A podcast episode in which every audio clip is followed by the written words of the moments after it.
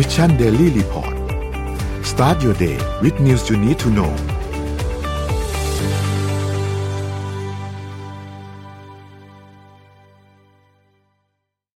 สวัสดีครับยินดีต้อนรับเข้าสู่ Mission Daily Report ประจำวันที่ 18 ตุลาคม 2565 นะครับ วันนี้คุณอยู่กับพวกเรา 3 คนตอน 7 โมงถึง 8 โมงเช้า สวัสดีพี่เป็ก สวัสดีพี่ออมครับ สวัสดีครับ สวัสดีครับสวัสดีค่ะจริงๆเป็นทีมนี้เป็นทีมที่ไม่ค่อยคุ้นนะ นนท์รู้สึกว่านนท์ไม่ค่อยได้อ่านกับพี่เป็กและพี่อ้อมพร้อมกันอะ เพิ่งเคยเจอกันปะใช่ไหมสามคนเนาะน่าจะใช่นะไม่ก็เนาะครั้งที่สองค่ะ วันนี้เฮ้ยไม่ต้องหรอเอาไม่น่าน่าเอาน่าจะไม่ต้องอ่านข่าวมากเพราะมีพี่เป๊กแล้วเฮ้ยวันนี้โอ้โห ไม่ไม่ไม่ได้เตรียมเตรียมมาอะไรเยอะขนาดนั้น แต่เอามาเข้มๆแล้วกันวันนี้เอามาเข้มๆนะนนได้ท์เนาะครับวันนี้เราจัดกันเข้มๆเดี๋ยวพี่เป๊กพาไปดูตัวเลขก่อนดีไหมครับพี่ โอเคครับ อะมาเลยนะครับ ตัวเลขอ่า ต้องบอกว่าตัวเลขเมื่อวานดีมาก เมื่อคืนดีมากนะครับ ดัชนีราคาตลาดหลักทรัพย์เซ็ตนะ บวกมาประมาณ 10 จุด ถือว่าดีนะครับ ปิดที่ 1,571.40 จุดนะครับ ราคาหุ้นต่างประเทศเมื่อคืนเวลา3ทุ่ม50 เขียวยกแผงนะฮะ ดาวโจนส์ตอนนี้กลับมาทะลุ 30,000 แล้วนะ บวกมา 500 กว่าจุดนะครับ NASDAQ กลับมาบวกประมาณสัก 300 กว่าจุดนะ ปิดที่ประมาณหมื่นกว่านะครับฟุตซี่ของอังกฤษแล้วก็หังเสงนะครับ บวกมาเรื่อยๆนะครับ ตอนนี้ในตลาดหุ้นเขาเรียกทรงคล้ายๆจะ bottom out ไปลุ้นกันนะครับว่ารอบนี้จะสามารถ rally ขึ้นต่อได้ไกลแค่ไหนนะครับ ราคาน้ำมันดิบโลกก็ทรงๆ อยู่ตรงกลางนะครับ WTI 86 เหรียญ Blend 92 เหรียญ ราคาทองคำดีดขึ้นมาเมื่อคืนนะ ตอนประมาณ3ามทุ่มห้ค่อนข้างแรง แต่เช้านี้รู้สึกจะซึมไปหน่อยหนึ่งนะครับ อยู่ที่ประมาณ 1,664 เหรียญ บวกมาเมื่อคืนนะเกือบ 20 เหรียญนะตอนประมาณเกือบ4ทุ่มนะครับ บวกมาเป็นเปอร์เซ็นต์เลยค่อนข้างเยอะเลยทีเดียว คริปโตเคอเรนซีเริ่มมี เริ่มมีทิศทางที่ค่อนข้างดีขึ้นนะครับ อย่างบิตคอยตอนนี้ก็บวกมาเมื่อคืนนะมันบวกมาอีก2%อยู่ที่หมื่นหนึ่งพันเอ่อหมื่นเก้าพันห้าร้อยเหรียญนะครับ แล้วก็อีเธเรียมเอ่อหนึ่งพันสามร้อยเหรียญนะครับ ส่วนโซลาร่าอ่า Binance Coin แล้วก็ Bitcup ก็ค่อยๆ ทยอยบวกขึ้นมาต่างกันมานะครับครับวันนี้เอ่อต้องบอกว่าเซนติเมนต์ของของตลาดค่อนข้างดีขึ้นจากเมื่อคืนพอดีสัปดาห์ที่แล้วไม่ได้มารายงานข่าว แต่ว่าคิดว่านนท์อ้อมคงจะคุยไปแล้วเรื่องของเงินเฟ้อเนาะ ประกาศไปแล้วเรียบร้อยนะครับ ประกาศไปแล้วเรียบร้อยตัวเลขเงินเฟ้อก็เพิ่มขึ้นนะครับ ในฝั่งของมันนอนมันแต่เราจะเห็นได้ชัดอย่างหนึ่งคือชัดเจนเลยว่า ผลพวงจากราคาพลังงานน่ะลดลงแล้วครับลดลงแล้วชัดเจนแล้วจากตัว headline CPI ที่ลดลงนะครับ คราวนี้ไอตัวที่ยังเป็นกังวลอยู่ก็คือตัว core CPI ที่มันเพิ่มขึ้นนะครับ จากราคาสินค้าและบริการ มันเลยทำให้ช่วงน่าจะวันพฤหัสศุกร์ที่แล้วเนี่ย ราคาสินทรัพย์ต่างๆ คือผันผวนมาก ลงไปแรงขึ้นมาแรงแล้วก็กลับไปลงไปแรงใหม่แล้วขึ้นมาแรงอีกทีนึง นะครับเพราะฉะนั้นเกิดความผันผวนที่รุนแรงพอสมควรเพราะว่าอะไร เพราะว่าจากเดิมเท้าความก่อนเล่าให้ฟังจากเดือนพฤศจิกาธันวาเนี่ยตอนแรกเขามีการ price in การขึ้นดอกเบี้ยของ Federal Reserve เนี่ยอีก 1.25%คิดง่ายๆอีก 1.25%แปลว่ามันน่าจะขึ้นอีก 0.75 นะครับกับ 0.5 เนาะอย่างละครั้งเนาะบวกกันเป็น 1.25 แต่ว่าด้วยความที่ตัวเลขเงินเฟ้อมันยังประกาศขึ้นมาสูงนะครับ คืนนั้นเนี่ยมีการ price in นะครับการขึ้นดอกเบี้ยของเฟดเนี่ยเป็น 0.75 กับ 0.75 คือขึ้นเป็น 1.5 อีก 1.5%เลยปลายปลายปีนี้นะครับซึ่งเดือนพฤศจิเนี่ยมีความเป็นไปได้นะที่ตลาดคาดว่าจะขึ้นอีก 0.75 เนี่ย 96%โอเคคือคือคือคือแทบแทบแทบจะแทบจะยืนเลยว่ารอบนี้เฟดประกาศมา 0.75 แน่ๆครับนะครับแล้วก็ในช่วงเดือนธันวาไปอีกประมาณ 0.75 ซึ่งความเป็นไปได้ตอนนี้ประมาณ 69%นั่นหมายถึงว่าสูงมากสูสูงงขึ้นมากอีกนั่นหมายถึงว่าอืมถ้าไปต่ออีก ถ้าไปต่ออีกตัวเลขนี้เลยนะครับ ประมาณ 1.5เลยเนี่ยทำให้ปลายปีเนี่ยอยู่ที่ประมาณสัก 4.5 ถึง 4.75 ซึ่งดันไปมากกว่าที่ dot plot dot plot ที่เฟดเขาวางแผนใหญ่ไว้อะปีหน้าเนี่ยคือสูงสูงกว่านั้นอีกคำตอบก็คือว่า เอ๊ะทำไมตอนนี้ตลาดมันกลับมาดี เพราะว่าการเขาบอกว่าตลาดเริ่ม price in การขึ้นดอกเบี้ยไปค่อนข้างเยอะพอสมควรอืมลองคิดดูเฮ้ยถ้าเกิดอีก 1.5เปอร์เซ็นเนี่ย โอ้โห ถือว่าเยอะมากนะครับ ตอนนี้อืมไปที่ประมาณ4เปอร์เซ็นกว่า ดอกเบี้ยพันธบัตร2ปีเนี่ย เอาจริงตอนนี้ไปประมาณเกือบ4 4.1เปอร์เซ็นต์่ะ แล้วตัวแล้วตัวดอกเบี้ยสูงสุดที่น่าจะไปถึงตอนนี้เขาคาดการณ์กันอะ ประมาณ4.6เปอร์เซ็นนี่เลยไม่แปลกใจครับ ปีนี้เป็นปีที่ตลกมากก็คือว่า ผลตอบแทนของทั้งหุ้นและพันธบัตรเนี่ยมันติดลบทั้งคู่ ซึ่งปกติมันจะไม่ค่อยมาด้วยกันนะ ปกติถ้าหุ้นบวกพันธบัตรลงเอ่อหุ้นพันธบัตรขึ้น หุ้นลงมันจะสลับกัน แต่ปีนี้ถือเป็นเรื่องพิเศษมากนะครับ วันนี้เลยเป็นเลยเป็นคีย์อันหนึ่งที่อยากจะมาสรุปภาพใหญ่ให้ฟังไม่ว่าจะเป็นการฟังข่าวจากนี้แล้วเราจะได้เห็นภาพมากขึ้นครับนนท์กับอ้อมคือวันนี้อยากอยากจะมา wrap up ภาพของตลาดพันธบัตรให้ฟังอ่เราจะดีรายงานข่าวกันตลอดเลยว่า ตลาดพันธบัตรอังกฤษพันธบัตรญี่ปุ่น พันธบัตรสหรัฐมีปัญหา คนเวลาเป็นมือใหม่เราฟังเราก็จะถามนะว่าเอ้ยแล้วตลาดพันธบัตรอะ พี่สำคัญยังไงอะทำไมคนพูดถึงแต่พันธบัตรพูดถึงแต่ดอลลาร์อ่าวันนี้จะ wrap up สิ่งที่อาจจะต้องเรียนประมาณห้าชั่วโมงให้จบภายในสิบห้านาที ในตอนเช้ามาครับนะครับอะจัดเลยค่ะอะก็คืออย่างนี้ เดี๋ยวเดี๋ยวขอขอขอเป็นข่าวหนึ่งยาวๆแล้วกัน แล้วเดี๋ยวค่อยๆสลับไปนนท์กับได้เลยครับ เดี๋ยวเล่าเล่าให้ฟัง เพราะว่ามันจะเป็นคีย์สำคัญที่เราฟังข่าวเราเก็ตภาพใหญ่ของพันธบัตรเนี่ยสาเหตุว่าทำไมสำคัญ มีอยู่แค่สองเรื่องครับจำง่ายๆเรื่องที่หนึ่ง พันธบัตรมันเป็น source of fund หรือว่าเป็นเป็นแหล่งเงินทุนของภาครัฐอะ ภาครัฐเวลาเขาหาหารายได้นะ ขอโทษนะหยาบๆมีอยู่สองสองอย่าง เงินกู้กับเงินกู้คำคำว่าเงินกู้ก็คือ เก็บภาษี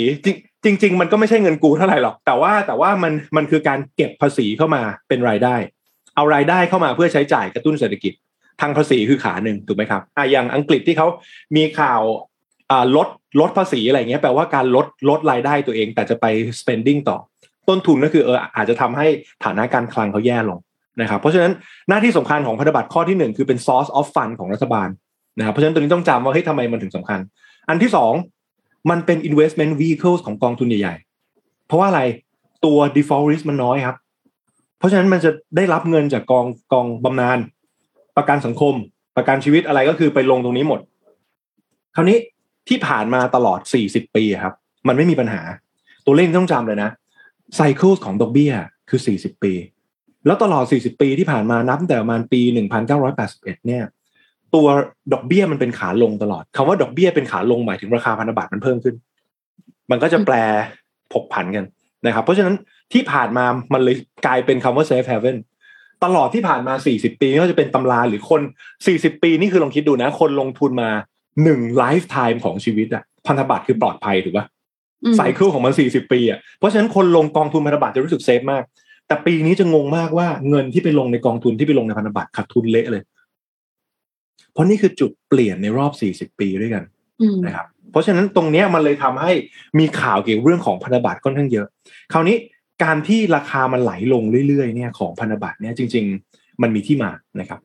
ที่มาก็คืออย่างเช่นถ้ายกตัวอย่างตลาด พันธบัตรสหรัฐ เราจะได้ยินคำว่า QT quantitative tightening คืออะไรก็ไม่รู้ แต่เราจะได้ยินว่า QT คือการลดงบดุล อะไรอย่างเงี้ย ซึ่งซึ่งการลดงบดุลของทางกลางสหรัฐทำแค่สองอย่างนะครับ จากปกติเขาเป็นคนซื้อพันธบัตรเข้าใช่ไหมตอนนี้การการลดงบดุลก็คือการไม่ซื้ออืมไม่ซื้อเพิ่ม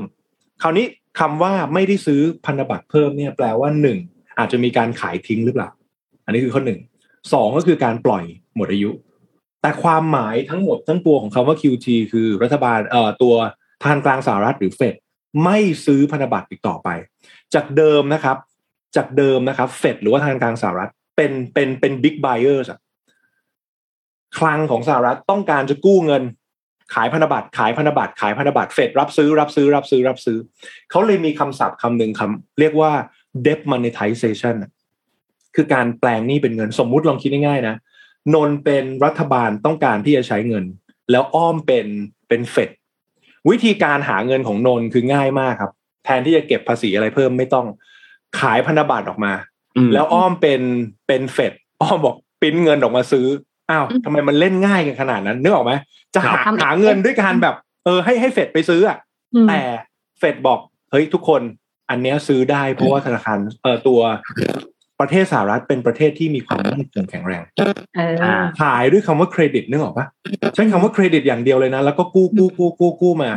วิธีการในการในการใช้หนี้เก่าคืออะไรครับ สุดยอดมาก คือการสร้างหนี้ใหม่ อย่างเช่น อย่างเช่นที่บอกว่าเออไปเรื่อยอย่างเช่น อย่างเช่นเออที่บอกว่าเฮ้ยนนท์กับอ้อมพอดีพี่ปีหน้าพี่อยากใช้เงินอีกสักหนึ่งร้อยล้าน แต่ว่าพอดี หนี้เก่าอะพี่ติดอยู่ประมาณแปดสิบล้าน ถ้างั้นเอางี้ พี่ขอกู้หนี้ใหม่ร้อยล้าน แล้วพี่ไปโปะหนี้ตรงแปดสิบแล้วพี่กู้ใหม่ร้อยหนึ่งปีหน้าพี่บอกใหม่เฮ้ยพี่พี่เป็นหนี้พวกเราร้อยหนึ่งแต่พี่ขอกู้ร้อยยี่สิบมันสูงขึ้นเรื่อยๆอือืมมนี่คือสิ่งที่เฟดทำมาเรื่อยๆ แล้วมันก็เลยเป็นปัญหาคราวนี้ต้องบอกนี้ปัญหาวันนี้ที่เกิดขึ้นก็คือว่าธนาคารกลางสหรัฐไม่ได้เป็น buyers ต่อไปถูกไหมครับ คราวนี้ buyers ที่เหลืออยู่วันนี้คนที่ถือ พันธบัตรสหรัฐเยอะๆอะมีอยู่สามประเทศ ประเทศที่หนึ่งคือญี่ปุ่น ประเทศที่สองคือจีน ประเทศที่สามคืออังกฤษสามประเทศนี้หลักๆ จีนนี่ไม่ต้องพูดถึงกันละนะครับ ยังไงเขามีแนวโน้มในการเทพันธบัตรสหรัฐต่ออันนี้ประเด็นก็คือว่าทำไมวันนี้ญี่ปุ่นกับ UK อะเขาไม่ซื้อแล้ว เพราะว่าอะไรอย่างญี่ปุ่นเองเนี่ยเขาต้องมีการ defense ค่าเงินตัวเอง ถูกไหมครับ เพราะเงินเยนอ่อนเราจะได้ยินข่าว เพราะฉะนั้นการการที่เขาจะ defense ตัวค่าเงินตัวเองเนี่ยเขามีความจำเป็นที่จะต้องเทขายดอลลาร์เพราะฉะนั้นก็คือเขาเขาเขาก็จะไม่ใช่คนที่เข้าไปซื้อพันธบัตรอีกแล้ว เพราะว่าไอ้ตัวพันธบัตรหรือที่เขามีในมือเนี่ย มันมันจะแปลงเป็นดอลลาร์แล้วเขาจะเทขายดอลลาร์ทิ้ง เพื่อพยุงค่าเงินตัวเอง เพราะฉะนั้น big buyer ทั้งสองประเทศ big buyer ทั้งสองประเทศไม่ได้ซื้อแล้ว ลองคิดภาพตามนะครับ จากปกติเฟดเป็นคนซื้อไม่ซื้อเฟดเป็นคนซื้อไม่ซื้อนะ big buyer อย่างต่างประเทศอย่างญี่ปุ่น UK ไม่ซื้อ เพราะฉะนั้นมันเลยกลายเป็นว่าตอนนี้ตลาดพันธบัตรฟังดีๆนะครับ ปัญหาคือสภาพคล่องมันหาย มันไม่มีคนซื้อครับ พอมันไม่มีคนซื้อโอกาสราคาที่จะมันจะไหลลงแรงๆสูงมาก เพราะฉะนั้นปัญหาวันนี้ที่ซ่อนอยู่นิดนึงนะ การที่ราคาพันธบัตรมันมันพุ่งขึ้นแบบสไปค์ขึ้นเพราะราคามันไหลลง ราคามันไหลลงแรงมันเลยทำให้ผลตอบแทนมันพุ่ง ตรงนี้ยังเป็นยังเป็น สิ่งที่มันเป็นความเสี่ยงอยู่นะครับวันนี้เราจะได้ยินว่าโอเคแหละเฟดเขาจะขึ้นดอกเบี้ยจนกว่าเงินเฟอ้อจะลงไม่สนใจว่า recession หรืออะไรจะเกิดขึ้นบนโลกถูกต้องนะแต่อย่าลืมว่าในมุมหนึ่งนโยบายการเงินมีต้นทุน เพราะฉะนั้นการที่ดอกเบี้ยมันพุ่งขึ้นเรื่อยๆ แสดงว่า funding cost จำได้ไหม source of fund ของรัฐบาลกำลังจะพุ่งขึ้นเรื่อยๆคราวนี้ครับ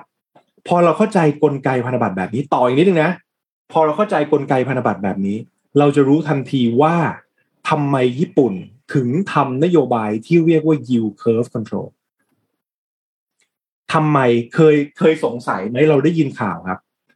ญี่ปุ่นเนี่ยทำสิ่งที่เรียกว่า yield curve control หรือกดผลตอบแทนพันธบัตรไว้ที่ 0.25%หลายคนฟังข่าวอาจจะจำได้ แต่คำถามคือ เคยเคยถามไหมครับว่า เฮ้ยทำไมต้องกด 0.25%อะทำไมต้องกด เอออะไรอะไรอะไรเป็นแรงจูงใจ นนคิดว่าไงครับเอออ้อมคิดว่าไงรื่องเคยคิดไหมเออเออนนก็เคยคิดเหมือนกันว่าเฮ้ยทำไมมันต้องเป็นเป็นเลขแบบนี้ทำไมต้องเป็นตรงศูนย์จุดสองห้าแต่ว่าแต่ว่ายังไม่มากเคกยว่านี้ได้ไหมหรือมากกว่านี้ได้ไหมทำไมอืเออ ถูกไหมเคยคิดทำไหไมมต้องแบบเป็นทศนิยมประมาณนี้ใช่ทำไมใช่เขาใช่สามารถไปปล่อยเป็นเป็น0.5ได้ไหมเคยคิดไหมเหตุผลของมันใช่ใช่ใช่เอใช่อใช่ถูกไหมครับ วันนี้มาเฉลย ครับ วันนี้มาเฉลย ต้องบอกว่า สิ่งที่ทำให้เราเข้าใจว่าทำไมหลายหลายหลายรัฐบาลโดยเฉพาะอย่างญี่ปุ่น ถึงมีการกดดอกเบี้ยพันธบัตรไว้ตรงนี้แปลว่าอะไรเขาเขาบิดรับไว้เพื่อไม่ให้ราคามันไหลลงถูกไหมอืมอะสิ่งสำคัญคือเราต้องเข้าใจ business model ของ pension fund ครับ หรือกองทุนบำเหน็จบำนาญหรือกองทุนประกันอืมลองคิดภาพดีๆ ชวนคิดภาพ business model ของประกันหรือว่าพวกบำเหน็จบำนาญหรือประกันสังคม business model เขาคือการเก็บพรีเมียมวันนี้ถูกปะครับ เอาตังค์มาก่อน คนจ่ายเข้ามา จ่ายเข้ามาเสร็จปุ๊บ แล้วสัญญาว่าอีกยี่สิบสามสิบปี คุณจะเกษียณยังมีความสุขด้วยการที่คุณจะได้ผลตอบแทนเท่านี้ถูกไหมอ่าได้ดอกเบี้ยเท่านี้อ่าถูกไหมนี่คือ business model ของ pension fund คราวนี้ลองลองคิดถึงคนคนที่บริหารจัดการ รับเงินเขามาแล้ววันเนี้ยคุณต้องไปหาที่ลงทุนแห่งหนึ่ง ที่มันต้องแมชกับกับเงินต้นของเขาอะที่อีกยี่สิบสามสิบปีที่เขาฝากไว้อะ คุณคุณจะได้จ่ายดอกเบี้ยเขาไปเรื่อยๆ ถามว่าอินสตูเมนต์อะไรครับ ที่อีกยี่สิบสามสิบปี การันตีแน่ๆ ว่าเงินต้นไม่หายแล้วได้ดอกเบี้ยหุ้นได้ไหมคุณไม่น่าจะไหวนะ ไม่น่าจะไหวคริปโตได้ไหมโอ้โห ยิ่งหนักเลยบอกไม่ได้เนาะไม่ไหวถูกไหมเพราะฉะนั้นสามสิบงานของพวกกองทุนใหญ่ ๆ คืออะไรครับ การแมทแมทชิ่งกับภาระที่เขามีอยู่อะยี่สิบสามสิบปีอะทางเลือกมันเหลือแค่ไม่กี่ทางครับอืม ซึ่งมันคือพันธบัตรรัฐบาล ใช่ ซึ่งถ้าถูกว่ารัฐบาลไม่มั่นคงก็ไม่รู้แล้วว่าอะไรจะมั่นคง ถูกคำตอบนี้เลย เพราะฉะนั้นคือเขาต้องหาอินสตูเมนต์หรือ Product ที่มันแมทชิ่งกับหนี้ที่เขามีอยู่หรือที่เขาต้องจ่ายอีกประมาณ 20-30 ปี เพราะฉะนั้นมันก็คือพันธบัตรรัฐบาลที่บอกว่าที่บอกเสมอว่านี่คือสิ่งที่ปลอดภัยที่สุด แต่กลับมาสิ่งที่เราคุยกันเมื่อกี้ไซเคิลของดอกเบี้ย40 ปีกำลังเปลี่ยน ราคาพันธบัตรมันไหลลง แล้วคนที่เป็นเจ้าหนี้ แล้วคนที่เป็นเจ้าหนี้พันธบัตรญี่ปุ่นเยอะที่สุดคือคนในประเทศอืมแปลว่าคนที่ไปลงในพันธบัตรญี่ปุ่นเยอะที่สุดคือคนที่กำลังเกษียณและนั่นคือกองทุนบำเหน็จบำนาญที่ใหญ่ที่สุด แปลว่าสมมุติถ้า BOJ ไม่ทำ yield curve control หรือยันพันธบัตรไว้ด้วยการกดดอกเบี้ยตรงเนี้ยมันก็คือการซื้อพันธบัตรไม่อั้นใช่ไหมครับ อาจจะมีความสุ่มเสี่ยงให้ pension fund ที่ใหญ่ที่สุดในญี่ปุ่นล้มได้เลยถูกปะอืมอืมอืม และนี่คือที่มาครับ และนี่คือที่มาว่าทำไมญี่ปุ่นถึงทำ yield curve control ทำไมเขาถึงแคร์มาก ๆ เลยว่า เฮ้ยเขาต้องกดพันธบัตรไว้ผลตอบแทนพันธบัตรหรือกดดอกเบี้ยไว้ต่ำขนาดนี้ ในขณะที่ประเทศอื่นๆเนี่ยอย่างอเมริกาเนี่ยขึ้นไปแล้วเนี่ยอย่างที่เราคุยกันเมื่อต้นน่ะประมาณเกือบสี่เปอร์เซ็นต์ UK เนี่ย หรือของของอังกฤษเนี่ยมีการแทรกแซงนิดนึงเห็นไหมมีการแทรกแซงนิดนึงแล้วก็หมดละ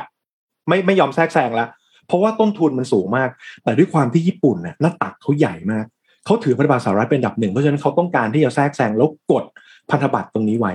ครับนี่แหละครับนี่คือนี่คือกลไกและที่มาทั้งหมดที่คุยมายืดยาวตั้งแต่ต้นว่าทำไมพันธบัตรสำคัญ แล้วทำไมญี่ปุ่นถึงเกิดเหตุการณ์ที่เรียกว่า yield curve control ถ้าเราสามารถประติดประต่อแล้วเข้าใจกลไกหลังบ้านในเรื่องราวพวกนี้ได้เนี่ย การอ่านข่าวเศรษฐกิจอย่างเนี้ยจะง่ายขึ้นเยอะครับ ขอจบประมาณนี้แล้วกันพี่โซโล่คนเดียวเลยเกือบประมาณ 20นาทีนะครับเป็นข่าวที่ฝากไว้เพื่อให้เราเข้าใจกลไกของเศรษฐกิจ หลังจากหายไปหนึ่งอาทิตย์นะฝากไว้เลยครับประมาณนี้ครับอ่าอ่าเออมาทีจัดชุดใหญ่ จริง ๆ แล้วสำหรับใครที่แบบสนใจเรื่องการเงินน่ะอยากให้ดูหนังเรื่องหนึ่งใน Netflix ค่ะที่อ้อมดูมาก็คือชื่อว่า Dirty Money ค่ะ Dirty Money เนี่ยมันเป็นพวกเปิดโปงวิธีการช่อโกงจากพวกมหาเศรษฐีนะคะ แล้วก็การทำธุรกิจด้วยมันไปถึงรัฐบาลด้วยค่ะ เงินมาจากไหนบัตรเครดิตมันเกิดขึ้นมาได้ยังไงอะไรอย่างเงี้ย ก็จะเห็นภาพมากขึ้นว่าโอ้มันเป็นผลกระทบทั้งองค์รวมทั่วโลก เออจริงเออหรืออย่างอีกเรื่องหนึ่งแนะนำนะ พอพูดถึง Netflix นะ Billions Billions เป็นเรื่องอ่าอ่า เป็นอีกเรื่องหนึ่งเออเอเป็นอเออซีรีส์เรื่องหนึ่งที่ค่อนข้างสนุกมากจริง ๆ หนังหนังเดี๋ยวนี้นี่คือเขาเขาแทรกความรู้เยอะมากนะ อย่างทางการแพทย์ก็อะไรนะ Good Doctor ก็น่าสนใจ Good Doctor เรื่องสนุกฎหมาย เออใช่ไหมเรื่องเรื่องสนุกกฎหมายก็เรื่องสูตรเคยดูไหมสูตร สนุกอ่าเคมายกเห็นนนท์ยังไม่ยังไม่เคยดูแต่แบบเคยเห็นเป็นโอ้ฉากสนุกมากเรื่องเรื่องสูตรนี่จะทำให้เราอยากเป็นคนเรียนเก่ง เพราะว่าคือมันเป็นการถกกันระหว่างทนายอะ lawyers อะแล้วมันมีเหลี่ยมในการคุยกันคือ ถ้าเกิดใครใครอยากรู้เรื่องเหลี่ยมในการเจรจาต่อรองในเรื่องกฎหมายนะครับ แนะนำเรื่องสูตรเลย เรื่องนี้จะทำให้เรารู้สึกแบบโอ้โหกฎหมายนี่เป็นเรื่องสนุกมากนะครับอะก็ขอบคุณอ้อมด้วยเป็น เขาเรียกอะไรสื่อสื่อการเรียนการสอนที่มันต้องสนุกก่อนอะแล้วเราถึงจะเข้ามาในเชิงลึกมากขึ้นครับๆในในเนอะ Netflix พวกแบบของซีรีส์ของ Explain อะ ก็ดีเขาจะมีหลายเรื่องเลยจริงๆอ่าเรื่องเงินก็มีเหมือนกัน Money Explain อืมก็มีเหมือนกันแล้ว แต่เขาจะมีแบบหลายเรื่องเลยที่แบบมาทำเป็นซีรีส์ Explain ว่าแบบ อ่าไอ้คำนี้มันหมายถึงอะไร เวลาคำว่า plastic surgery คำว่า หรืออีเวนหมักรุกอย่างเงี้ย มีทุกอันเลย แล้วมันจะแบบไม่ได้ยาวมากความยาวมันจะมาแบบยี่สิบถึงสามสิบนาทีต่อ EP แล้วเขาจะมานั่งอธิบายแบบ ให้ฟังแบบละเอียดเลยว่าไอ้สิ่งเนี้ย มันคืออะไร หาคนมานั่งอธิบายให้ฟังสนุกสนุกอันนี้ก็ดู แล้วดูง่าย มันดูอ่าง่ายใช่ใช่ดูง่ายมันดูง่าย ลองดูลองไปดูครับลอง Netflix ไปดูเขาชอบพวกสารคดีทำมาเป็นแบบให้น่าดูอะใช่สมัยใช่ก่อนใช่สารคใช่ดีมันจะต้องแบบเป็นทางการใช่ไหมแต่เขาทำมาแบบ เออเขาทำมาดีอะตัดต่อดี ออืมเออนี่ไหนๆชวนเราคุยเรื่องเงินกันแล้วนั้นอยากชวนคุยเรื่องนี้นิดนึงคือช่วงเนี้ย พอดีมันเพิ่งผ่านสิบสิบมาไม่นานใช่ไหมครับ แล้วช่วงหลังเนี่ย พวกแอปพลิเคชันที่มันใกล้ตัวกับ user มากๆอะโดยเฉพาะอย่างนี้อะแอปแชทของพวกเราแอปช้อปปิ้งของ Marketplace ต่างๆอะไรเงี้ย มันจะเริ่มมีพวกโปรโมชั่นที่แบบ buy now pay later Pay later อืมเยอะมากเลย เยอะมากๆ มีให้คนใช้กันเยอะมากเลย ซึ่ง มันก็เป็นเครื่องมือที่สะดวกเนาะจริงๆแล้วถ้าเราพูดกันมองในมุมหนึ่งอะลดภาระค่าใช้จ่ายกันจากคุณซื้อของก้อนใหญ่สองหมื่นคุณ pay later แบ่งเป็นสิบเดือนก็เหลือเดือนละสองพันอะไรอย่างงี้ใช่ไหม feeling เหมือนแบบผ่อนบัตรเครดิตใช่ไหมแต่ว่าอันเนี้ยมันเข้าถึงง่ายมากขึ้นเยอะเลยอะการที่คุณโอกาสที่จะแบบสร้างหนี้อะมันง่ายขึ้นเยอะมากเมื่อเทียบกับแต่ก่อนนะซึ่ง ถ้าเรามองในระยะใกล้ๆเราก็คงรู้สึกว่าเฮ้ยคนก็ได้ของเร็วขึ้น แบรนด์ก็ได้เงินเร็วขึ้น ทุกคนดูจะชนะหมด แต่พอมองในระยะยาวอะ ถ้าไอ้นี้ก้อนเนี้ยไม่สามารถที่จะถูกชำระได้อะ เราซื้อของเกินตัวเกินไปหนูว่ามันก็น่ากลัวเหมือนกันนะคือกำลังนึกถึงในภาพว่าแบบอีกสักสามปีสี่ปีห้าปีอะมันจะต้องมีอะไรที่มันสะดวกมากกว่านี้อีกอะมากกว่า buy now pay later อะ มันจะต้องมีเครื่องมืออะไรบางอย่างที่มันยิ่งกว่า buy now pay later เข้ามาอีก หรือว่าไอ้ก้อน buy now pay later ที่คนซื้อไปแล้วหรืออะไรไปแล้วอะมันจะยิ่งจำมันจะยิ่งแบบเป็นหนี้พอกพอกพอกพอกพอกอีกเพราะว่าแบบโหมันง่ายขึ้นเยอะเลยอะแล้วมันแต่ก่อนอะอย่างน้อยคือคุณต้องมีบัตรเครดิตเนาะในการอืมผ่อนของอะหรือไม่ก็ต้องมีแบบบัตรกดเงินสดบัตรผ่อนของอะไรเงี้ยเป็นแบบเออ ready cash อะไรอย่างเงี้ย แต่ว่าเดี๋ยวนี้มันอยู่ในแอปอะพี่มันง่ายมากเลยอะอืม การที่แบบคุณจะกดฟึบแล้วซื้อฟึบฟึบมันไม่กี่คลิกเลยอะอืมสี่ห้าคลิกคือแบบทุกอย่างลงทะเบียนเสร็จเรียบร้อยแล้วกดจ่ายเงินฟึบเรียบร้อยแล้วของออเดอร์ไปถึงร้านค้าแล้วเตรียมส่งมาที่บ้านคุณแล้วอะมันแบบโหน่าสนใจมากนะจะบอกว่าจะบอกว่าที่ที่นนท์พูดอะคือแก่นหรือหัวใจของโลกที่ finance เชื่อมกับการตลาดเลยนะ มันคือ short term gain ใช่เป็น long term pain ถูกป่ะใช่ ซึ่งซึ่งซึ่งอันเนี้ยมันไม่ใช่แค่ระดับรายย่อยนะ แต่แต่คือมันเป็นระดับประเทศเหมือนที่เราคุยกันเมื่อกี้ด้วยคือ ในระยะสั้นให้เลือกระหว่างไปหางานทำอะง่ายๆนะ หางานทำเพิ่มรายได้กับกู้เงินอะเอาไงอะอืมถูกไหมส่วอะนใหญ่ง่ายกว่าเออส่วนใหญ่ควรควรจะไปเลือกเลือกตัวเงินกู้เลย ลองสังเกตนะครับ ตอนนี้หนี้ครัวเรือนบ้านเราต้องต้องต้องโยงนิดนึง เพราะที่นนท์พูดคือแก่นหรือหัวใจของโลกของไฟแนนซ์ที่เชื่อมมากับ marketing แล้วทำให้โลกเราปั่นป่วน เพราะว่าอะไรหนี้ครัวเรือนของเรานี่เกือบ 80%นะทุกคนโดยมากส่วนใหญ่ เวลาหาเงินระยะสั้นนิยมการ financing มากกว่าการไปหางานใหม่เพื่อเพื่อที่จะเพิ่มรายได้อ่ากู้หมุนไปก่อนเลยไม่ต้องแปลกใจนะครับ เทรนด์ที่ทำให้ราเอ่อทำให้ราคาพวกหลักทรัพย์โตมากที่สุดในรอบ 5 ปีที่ผ่านมานะ คือบัตรเครดิต และ leasing อืม คือ leasing นี่คือแบบโตระเบิดมาก เพราะว่าคืออะไรเฮ้ยกู้ไปก่อน กู้ไปก่อน ในช่วงประมาณอืมที่หนี้ต่อครัวเรือนมันยังประมาณ40-50%เปอร์เซ็นต์ธุรกิจตัวนี้โตระเบิดมาก โตระเบิดมาก เออเพราะว่ามันมีรูมในการกู้แต่วันนี้มันจะเริ่มดรอปแล้ว เล่าให้ฟังในเชิงลึกนะครับ ตอนเนี้ยหุ้นในกลุ่ม leasing อะเทกระจาดเลย เพราะว่าอะไร NPL เริ่มบวมขึ้นเรื่อยๆอะใช่ตัวเลขพุ่งขึ้นจนี่ริเสีงยๆ เสียเออหนี้เสียเริ่มพุ่งขึ้นอย่างมีปัญหานะ เพราะฉะนั้นนี่แล้วพอมีหนี้เสียจากบัตรเครดิตอะถ้างั้นไม่เป็นไรคุณไม่ต้องใช้บัตรเครดิตนนท์บอก buy now pay later แบ่งเป็นก้อนแทนโดยที่ไม่ต้องมี collateral หลักประกันต่างกันตรงไหน เออ คราวนี้มันยิ่งไปยิ่งเรื่อง่ายเข้าไปอีก เออ มันยิ่งง่ายก็ผิดอะลองสังเกตนะ นี่แหละคือหัวใจของการทำการตลาดที่ต้องการดึงเงินคนมาก่อนใกล้ๆเลยวันเนี้ยคือถ้าเกิดเราเป็นเจ้าของ product แล้วรู้อืมแล้วว่าตอนนี้รูมในการกู้ของคนเริ่มมีปัญหา อืม เกมที่เราต้องใช้ไป buy now pay later เพราะฉะนั้นสิ่งที่นนท์พูดวันนี้ buy now pay later เดี๋ยวยาวแน่นอนอืมปลายปีเนี้ย buy now pay later มามาตรึมมาเลยตึมเลย Black Friday ฮาโลวีนนะ ทุกปีนะมันจะมีพวกอะไรที่มาขายอะไรประมาณเนี้ยเดี๋ยวไอ้เดี๋ยว Black เดี๋ยวดู Friday มี Black แน่นอน Friday นี่มันโหดมากเลยนะ ถูกจริงนนนนรู้สึกว่า Black Friday นี่มันเป็นเซลล์ที่แบบโหดกว่าพวกแบบสิบสิบสิบเอ็ดสิบเอ็ดสิบสองสิบสองอีก Black Friday นี่มันเซลล์แบบโอ้โหๆโหดมาก แล้วมันต้องแย่งกันเนาะใช่มันต้องแย่งกันมันต้องแยกไงมันต้องแยกไงมันต้องแยกทีนี้เรื่องเรื่องเงินเนี่ย ก็เลยมีอีกอันหนึ่งที่มันอืมเชื่อมกับเมื่อวานนี้ที่เป็นประเด็นที่ทุกคนน่าจะพูดถึงกันเหมือนกันก็คือเอ่อมีการประชาสัมพันธ์ขึ้นมาของธนาคารที่ต้องถ้าจะมูว่าคุณจะไปฝากเงินสดที่ตู้อัตโนมัติเนี่ยอืมอย่างน้อยคือคุณต้องใช้บัตรเดบิตบัตรเครดิต เพื่อที่จะยืนยันตัวตนก่อน เขาก็ดีเดย์กันวันที่สิบห้าพฤศจิกายนนี้ ซึ่งก็ หลักๆ เรื่องนี้เนี่ยก็คงเป็นการทำให้ความปลอดภัยมันสูงขึ้นแหละ แต่ว่าหลาย ๆ คนก็รู้สึกว่าเอ้ยผู้บริโภคเนี่ยก็ไม่ค่อยพอใจ เพราะว่าความสะดวกความสะดวกความสบายมันก็ลดน้อยลงแล้วก็ผลักภาระให้กับลูกค้าธนาคารด้วยพูดง่ายๆคือถ้าสมมติว่าคุณไม่มีบัตรเดบิต ไม่มีบัตรเครดิต แต่ถ้าจะฝากเงินเนี่ย คุณก็ต้องเข้าไปธนาคารเนาะมันก็การเข้าไปธนาคารไม่ไปฝากเงินบางทีมันก็เสียเวลาเหมือนกันต้องรอคิวรอนู่นรอนี่ไปที่ตู้เทเอ็มมันก็ง่ายกว่า แล้วก็ในอีกมุมหนึ่งคือ พอต้องใช้บัตรเครดิตเครดิตหรือบัตรเดบิตในการฝากเนี่ย ธนาคารก็จะได้ในเรื่องของตัวเขาเรียกว่าอะไรอะค่าธรรมเนียมรายปีอะอืมสำหรับตัวค่าทำบัตรด้วยอะไรเงี้ย ก็ก็จริง ๆ แล้วเขาก็ธนาคารหลาย ๆ ธนาคารก็ออกมาประชาสัมพันธ์กันแหละ แต่เมื่อวานนี้ก็จะมีทางด้านของรู้สึกว่าจะเป็นกรุงไทยที่เป็นธนาคารแรก ๆ เลยที่ออกมาประชาสัมพันธ์เรื่องนี้ภายใต้โครงการนี้ แต่คิดว่าหลังจากนี้ก็น่าจะเป็นไปตามทุกธนาคารนั่นแหละ ที่จะต้อง ใช้บัตรเดบิตหรือบัตรเครดิตในการฝากธนาคารนะครับ ไม่งั้นเนี่ยก็จะไม่สามารถที่จะฝากเงินอัตโนมัติที่เครื่องได้เครื่องแบบ ADM อะไรเงี้ย เอ๊ะแล้วเออต้องต้องต้องถามนนท์กับอ้อม ปกติอืมเราฝากเงินกันอย่างนี้เหรอเราฝากเงินกันที่ตู้ป่ะนนน้อยไม่แล้วมากน้อยมน้อยมาก น้อยใช่มาป่ะกยิ่งยกเว้ต่านงแบบจังหวัดอะกำลังงงแบบเวลาฝากเงินต่างจังหวัดอะกับแบงก์ไทยกับแบงก์กรุงเทพเนี่ยยากเหมือนกันนะหมายถึงว่าแบบ อย่างอ้อมอยู่พัทยาแต่อ้อมมีธนาคารกรุงเทพเยอะมากเลยอะงงโอนผ่านแอปอืมได้ปะน้อยมากน้อยมากยกเว้นแบบมีเคสที่แบบอยู่ดีๆ ต้องถือเงินสดก้อนใหญ่มากๆ เออ เดินทางเยอะๆอย่างเงี้ย ก็จะรู้สึกแบบ เออโอเค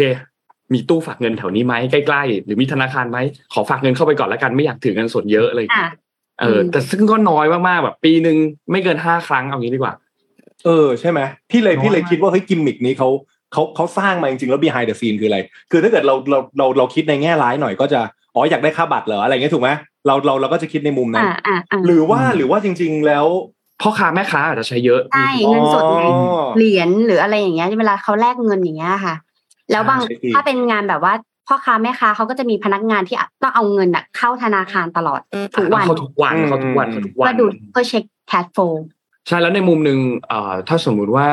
เอาเงินเข้าเช่นแม่พ่อค้าแม่ค้าเลิก ขายของทุ่มหนึ่งหกโมงเย็นธนาคารบางที่ก็ปิดแล้วเนาะถ้าไม่ใช่ธนาคารในห้างก็ปิดแล้วเพราะฉะนั้นการฝากที่ตู้ก็เป็นอีกหนึ่งทางเลือกที่อาจจะสะดวกกว่าด้วย แต่ว่าโอเคล่ะเขาก็พบปัญหาว่า จริง ๆ แล้วเนี่ยปัญหาอันหนึงจากเรื่องของการฝากตัวเนี้ย โดยที่ไม่มีการยืนยันไม่มีการอะไรเนี่ย มันก็พบปัญหาเรื่องการฟอกเงินอืมแล้วก็เอาเงินนั้นไปเป็นแบบเงินก่ออาชญากรรมมาไปเป็นเรื่องยาเสพติดเรื่องการพนัน หรือว่ามีการ ฝากให้ให้คนอื่นฝากเงินผ่านบัญชีอื่นอะไรอย่างเงี้ย มันก็จะก็ก็มีปัญหาเหมือนกันเรื่องบัญชีม้าเรื่องอะไรต่าง ๆ อะไรเงี้ย ก็ก็คิดว่าก็คงมีปัญหาเหมือนกัน ก็เลยต้องมีการออกตัวมาตรการอะไรพวกเนี้ยต่างๆ ออกมาเพื่อแก้ไขแต่ว่าละดีเดย์ที่จะเกิดขึ้นเนี่ยคือวันที่สิบห้าพฤศจิกายนเดือนหน้าอืมอ่าพูดพูดถึงพูดถึงเอ่อบัญชีม้าเนี่ย โดนมากับตัวนะ พอดีพี่พี่เพิ่งไปลงบันทึกประจำวันไว้ ช่วงเดือนที่แล้วนะครับครับ โดนเอาชื่อไปแอบอ้างว่าเป็นเซียนเทรดคริปโตเคอเรนซีโอ้โหโอ้โหเขาได้มีข่าวว่าคำโปแอรดยมินะนเขาเขาพิมพ์พิมพ์น่ารักกว่าเจ้าของโค้ชคนจริงปะใช่ตอบแชทไวมากแต่ตัวจริงก็ไม่ค่อยตอบเท่าไหร่ ดูแบบ friendly nice มากเลยนะ ก็คือไปไปไปแจ้งไว้นะครับ แล้วก็เออเพิ่งรู้ว่าอันนี้เป็นกระบวนการเนาะอืมแชร์ให้ฟังพอดีเรามี เรามีคนคนรู้จักแล้วเขาเช็คได้นะครับ ก็มีการเอาหน้าพี่ไปอ้างอิงเนาะแล้วก็ให้ให้คน โอนเงินมาเข้าเว็บในการเทรดถูกไหมแล้วอืมคราวเนี้ยเราอยากจะจับให้ได้ว่าคนเนี้ยคือเป็นเป็นเป็นใคร วิธีการคือเราเช็คไปว่า เวลาเราโอนเงินเข้าไปแล้วอะพี่พี่ยอมเสียตังค์เลยลองลองลองโอนเงินเข้าเว็บดู ปรากฏว่าคนที่ไปโอนเนี่ยนะครับ คนคนที่บัญชีที่เราไปโอนให้เนี่ย เป็นแม่คือเขาระบุให้เลยนะไปเช็คมา เป็นแม่ค้าขายลอตเตอรี่ที่โลตัสแม่สายเชียงรายโหละเอียดขนาดนั้น อืมรู้เลยอ๋อโอเค อันนี้ อันนี้คือม้าแน่นอน แล้วก็น่าน่าจะมีคนที่ไปจ้างคนเหล่านี้มาเปิดบัญเปิดบัญชี อาจจะจ้างทีละไม่รู้ว่าพันพันห้าแล้วก็ขอบัตรอืม ATM มา เสร็จปุ๊บพอเราโอนโอนเงินเข้าไปเสร็จปุ๊บเขาต้องโอนโอนเงินกลับเข้า แล้วลองคิดดูนะ พวกเนี้ยพอได้เงินเสร็จปุ๊บโอนกลับเข้าเข้ามาในตัวเอง แต่เงินที่คุณเทรดในเว็บไซต์อะคือเงินปลอมหมดเลยถูกปะอืมใช่คือเงินปลอมหมดเลยแปลว่าได้ถ้าเกิดเขาชักปลั๊กปิดเว็บอืมจบ เงินสดอยู่ที่เขาเงินปลอมอยู่หน้าเว็บที่สำคัญสถานที่อยู่แม่สายเชียงราย เรียบร้อย แป๊บเดียวครับ ประมาณใกล้ๆ15นาทีออกไปแล้วใช่กับหายไปแล้วชแดนหายไปแล้ว แล้วก็กลับมาเปิดเว็บใหม่วนลูปอยู่อย่างเงี้ยอืมวนลูปอย่างเงี้ยเพราะว่าคือพี่ก็เช็คไปในหลาย ๆ ที่แล้วก็รู้โฟล์ว่าเออเวลาเวลาที่เราจะจะร้องเรียนหรือว่าเวลาที่เราอยากจะจับเลยอะมันต้องไปทางไหนแต่บอกเลยว่าวันนี้ยังยากอยู่ ยังยากอยู่นะ เพราะฉะนั้นก็ ก็เป็นเรื่องหนึ่งที่ฝากไว้แล้วกันสำหรับใครที่โดนแอบอ้างนะครับแหมวันนี้คุยเรื่องเงินกันดูเดือดนะดูเดือดดูก็เดือดดูขเดืออดนะพี่มาต่อเออเรื่องเงินเหมือนกัน แต่ว่าเออต่อจากพี่พี่เป๊กก่อนช่วงนี้เจอมิจฉาชีพที่แบบช้อปปิ้งออนไลน์เยอะมากเหมือนกันค่ะอ้อมก็โดนเยอะเหมือนกันเอ้าเหรอยังไงเล่าให้ใช่ฟังเวลาซื้อซื้อเสื้อผ้าสมมติเราเจอในสปอนเซอร์ใช่ไหมใน Facebook ที่เขายิงแอดมาอย่างเงี้ยเราก็จะไปเอฟของใช่ไหมคะแต่เราอะไม่ชอบจ่ายปลายทาง เดี๋ยวเราลืม เราก็เลยชอบโอนไปก่อน แต่เนี่ยเจอหลายเจ้าแล้วคือโอนไปแล้วก็หายปิดเพจไปเลยอืมอันนี้ระวังนะเอออันนี้ระวังเพราะฉะนั้นถ้าเกิดจะซื้อของหรือช้อปปิ้งออนไลน์อะ Lazada Shopee อะยังโอเค แต่ถ้าเหมือนเพจที่เปิดเป็นออนไลน์เลยซื้อผ่านตัวตเฟซอะบุ๊กเลยอะไรอย่างเงี้ยใช่อันนั้นนะอันตราย อันนี้ก็ต้องเช็คนิดนึงอย่างเงี้ยค่ะ หรือถ้าป้องกันให้ดีที่สุดเลยคือจ่ายปลายทาง ถ้าร้านค้าร้านไหนบอกว่าไม่สะดวกจ่ายปลายทางอันนี้ต้องระวังนะ ถ้าสินค้าแปลกๆแล้วไม่รับปลายทางให้โอนเงินไปก่อน อันนี้ก็ต้องระวังเหมือนกันค่ะครับอืมครับอืมไหนๆก็มาข่าวการเงินอืมทั้งวันแล้วนะคะ เดี๋ยวเราจะพาไปสร้างหนี้เพิ่มเอาไม่ได้แก้ใช่ไหมเอามาเอามาอาขายของมาไปมีให้อะไรมาสุสร้าดงนี้เราเพิ่จะมไปมาให้สุดเออนะไปคะให้สุดมา ล่าสุด Apple ได้ออกบัตรเครดิตมาเรียบร้อยแล้วค่ะทุกคนอ่าอ่าเราเคยได้เอยินอเห็มานนะแวบๆอยู่เป็นไงบ้างรายละเอียด ตอนแรกอะ เราคิดว่ามันจะไกลตัวใช่ป่ะแต่พอฟังแบบ ซื้อตอนนี้จ่ายทีหลังหรือแบบว่าบัตรเครดิตต่างๆเนี่ยมันใกล้ตัวมากค่ะ ก็คือว่าของ Apple เนี่ยได้มีการเปิดบริบริการนะคะ บัตรเครดิตที่มีจุดเด่นก็คือ ได้เงินคืนจากการใช้งานหรือว่าที่เรียกว่า cashback นั่นเองนะคะ เปิดประกาศเป็นโครงการใหม่นะคะบัญชีออมทรัพย์ผูกกับบัตรเครดิต โดย Apple เนี่ยบอกว่าทุกการใช้จ่ายจะได้รับเครดิตเงินคืนนะ แล้วก็เออซึ่ง Apple เนี่ยเขาจะเรียกอันนี้ว่า Apple Daily Cash นะคะ ผู้ใช้งานสามารถเลือกนำเครดิตอันนี้เนี่ยฝากเข้าบัญชีออมทรัพย์ ที่มีอัตราดอกเบี้ยสูงอัตโนมัติ ซึ่งเป็นความร่วมมือกับธนาคาร Goldman Sachs นะคะแล้วก็สามารถเปิดบัญชีธนาคารนี้ได้เลยผ่านแอป Wallet ไม่มีค่าธรรมเนียม ไม่มียอดฝากขั้นต่ำผู้ใช้งานเนี่ยยังสามารถผูกกับบัญชีเงินนนี้นะคะ กับธนาคารที่เรามีอยู่ประจำด้วยอันนี้คือของต่างประเทศเนาะหรือว่าสามารถเลือกถอนกลับเข้ามาในบัตรเครดิต Apple Card ได้ตลอดนะคะ แต่ถ้าเกิดเท้าความไปอีกนิดนึงเนี่ยก็คือว่า เขาเนี่ยอย่างธนาคารนะคะเขาอยากจะขยายลูกฐานลูกค้าใช่ไหมคะ แล้วถ้าเทียบง่ายๆคือ Apple เนี่ยเขามีระบบ Security ค่อนข้างสูงครับคืออย่างอ้อมเนี่ยอยู่สายเทคเนี่ยเราก็เคยคิดเหมือนกันว่าเราจะทำยังไงให้ระบบโทรศัพท์เอ่อข้อมูลของเราหรือสิ่งไม่มีคนเข้ามาแทรกแซงได้ ไม่มีคนแฮ็กได้ หรือจะใช้ระบบคริปโตกราฟีก็ได้ที่แบบเรามีของนี้อยู่ แต่ไม่มีใครสามารถเข้ามาดูได้ว่าของเราอะมีอะไรบ้างเนี่ยค่ะ ดังนั้นเนี่ย ก็เคยคุยกับฝั่งเอนจิเนียร์เหมือนกันเขาบอกว่าจริง ๆ แล้ว Apple เนี่ยเขาใช้ระบบคริปโตกราฟีอย่างหนึ่งเหมือนกันนะก็คือการมี Apple ID เนี่ยแหละค่ะอืมถ้าเราอยากสมมติว่าอ้อมแบบมีเงินใน wallet ที่มันแบบว่าไปเกี่ยวกับคริปโตเนาะแล้วอ้อมต้องจดซีดต่างๆ เก็บไว้และห้ามหายใช่ไหมคะปัญหาของมนุษย์ของเราเลยคือลืม หรือทำหายใช่ไหมคะแต่ถ้าเราไม่อยากให้ข้อมูลหายไปค่ะ Apple เนี่ยทำได้ดีมากก็คือมี Apple ID ค่ะ Apple ID อันเดียว อีเมลอันเดียวเนี่ยสามารถ sync ข้อมูลทั้งหมดได้ สามารถเก็บ record ทั้งหมดได้ แล้วในอนาคตมันก็จะเป็นเรื่องเกี่ยวกับบัตรเครดิตเนี่ยค่ะ เพราะฉะนั้นเนี่ยเขาก็เลยให้ solution มาว่าสำหรับผู้ใช้ Apple Card นะคะ จะได้รับเงินสด 3%ต่อวัน จากการซื้อใน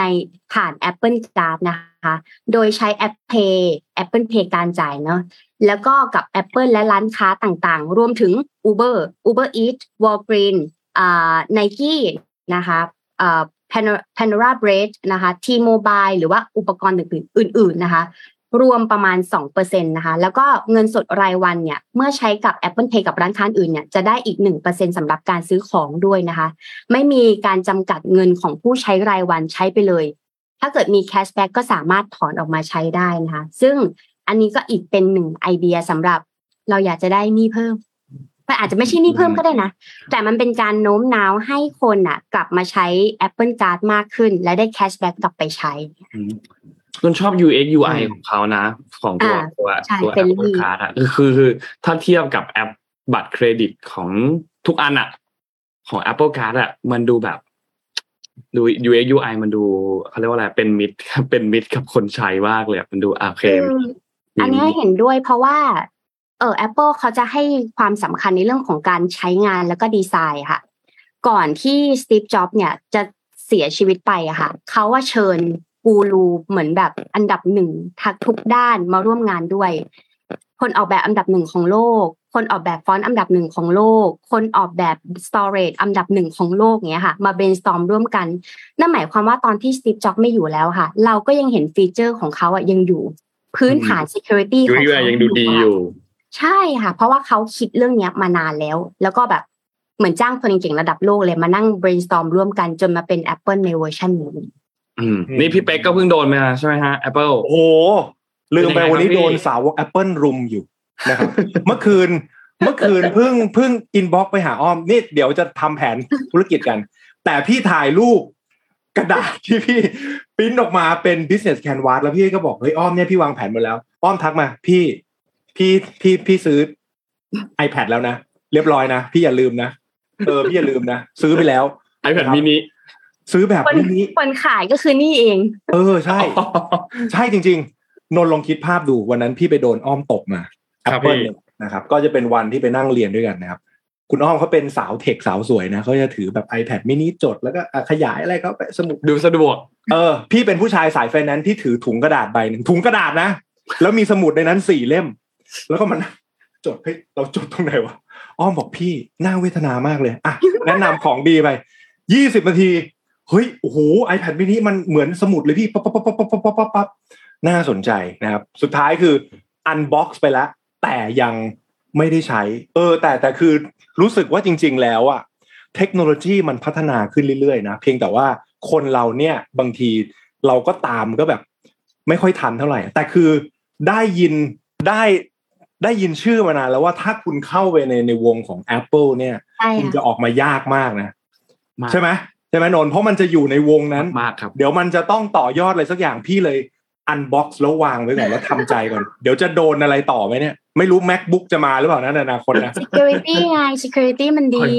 ค่อยอืมค่อยๆครับพี่ เดี๋ยวมันจะมาทีละชิ้น แต่สุดท้ายยังไงมันก็มาครับพี่ อันนี้ถามถามแทนใจคนคนที่ยังไม่ได้เลือกค่ายอืมทำไมคุณถึงต้องเป็นสาวก Apple ขายขายของอันนี้ไม่ได้เป็นสปอนเซอร์นะ แต่อยากรู้ในมุมที่คนเลือกใช้ Apple ทำไมอะเมื่อกี้อ้อมบอก keyword มาคำหนึ่งเรื่อง security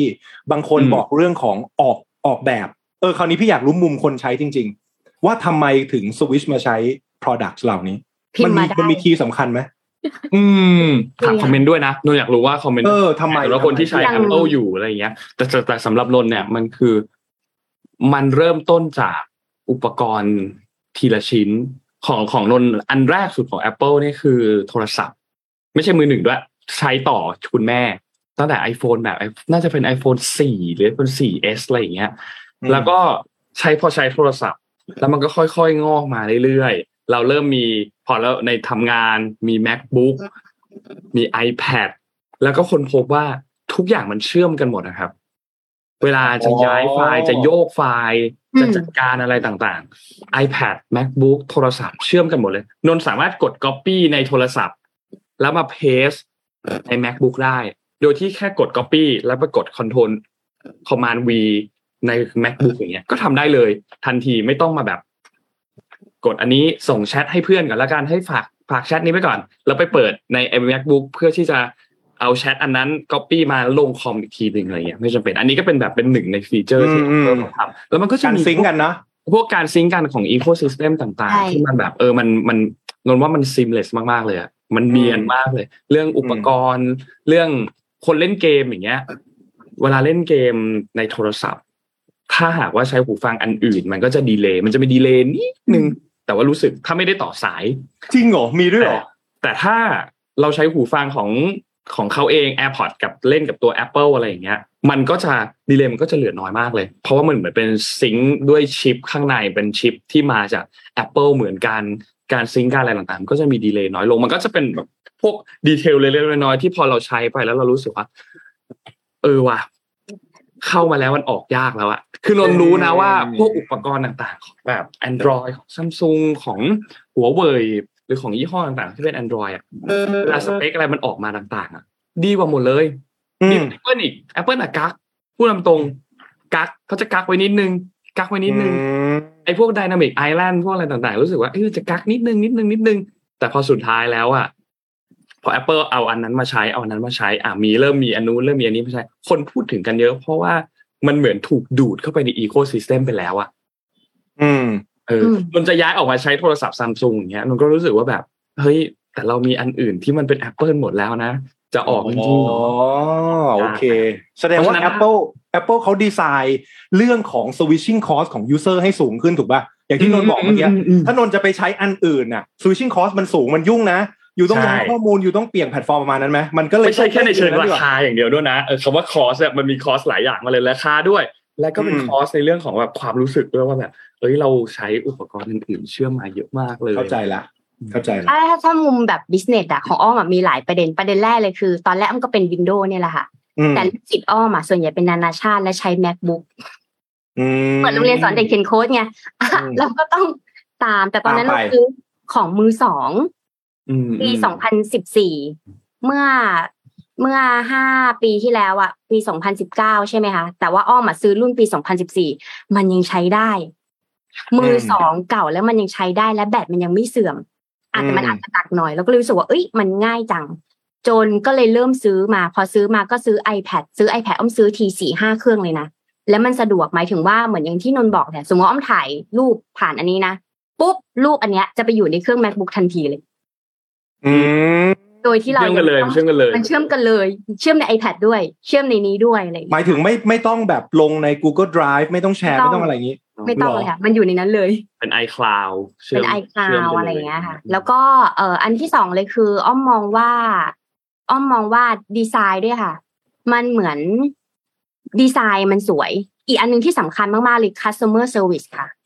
อืมเวลาที่เราแบบ ได้เครื่องมาแล้วใช่ไหมคะแล้วเราจะไปซ่อมเนี้ยเราไปซ่อมร้านซ่อมทั่วไปอะ feel มันไม่ได้อะแต่พอเราไปที่ Apple Store เขาเช็ค Apple ID เช็คอุปกรณ์เราอะมัน friendly ค่ะเออ customer ex- service experience ก็เป็นอีกแบบหนึ่งเลยใช่ค่ะ customer service อะคือแบบสำคัญมากทำให้เราหรือตอนนี้ล่าสุดเนี่ย iPhone 14 ออกมาใครมี iPhone 12 13 เนี่ย สามารถไปขายเทิร์นได้นะคะ แล้วเอาเงินที่เหลือมาซื้อ iPhone 14 ได้ อะไรอย่างเงี้ยค่ะ หรือสามารถถ้าเครื่องเราพังเขาเปลี่ยนเครื่องให้เราเลย อีกอันหนึ่งที่น่าสนใจคือตอนเทรดค่ะ Apple เนี่ย ไม่แหลกเลยนะคะ ไม่หลุดแล้วก็คืออ้อมเคยใช้ใช้เวลาเทรดเราจะใช้เราจะใช้ Android เนอะมันก็ดีค่ะแต่พอ Apple เนี่ยมันนิ่งกว่า แล้วก็เวลาประชุมอยู่ดีๆ ไม่ต้องมาอัปเดตเวอร์เอ่อ Windowsอ๋ออืมมันต้องให้เราอนุมัติก่อนว่าคุณจะอัปเกรดไหมอ่า อัปเดตแบบ iOS ไหมถ้าคุณไม่กดอัปเดตมันก็จะไม่อัปเดตนะ แต่บางทีเราประชุมอย่างเนี้ยค่ะ Windows ก็จะแบบอัปอัปเดตเลย เหมือนเวลาเราไปอ้อมเคยไปแบบประชุมอย่างเงี้ยโอ้โหอยู่ดีจะอัปเดตเวอร์ชันแต่ถ้าพูดถึงแบบการ customize อะไรต่างๆอะแน่นอน Android ทำได้เยอะกว่ามากอ่าใช่ใช่ค่ะมากๆในเรื่องมากๆการแบบเขียนอันนี้คือโค้ดหรืออะไรอย่างเงี้ยค่ะๆถ้าคุณไม่ได้ jailbreak แต่ iPhone นะฮะอ๋อโอเค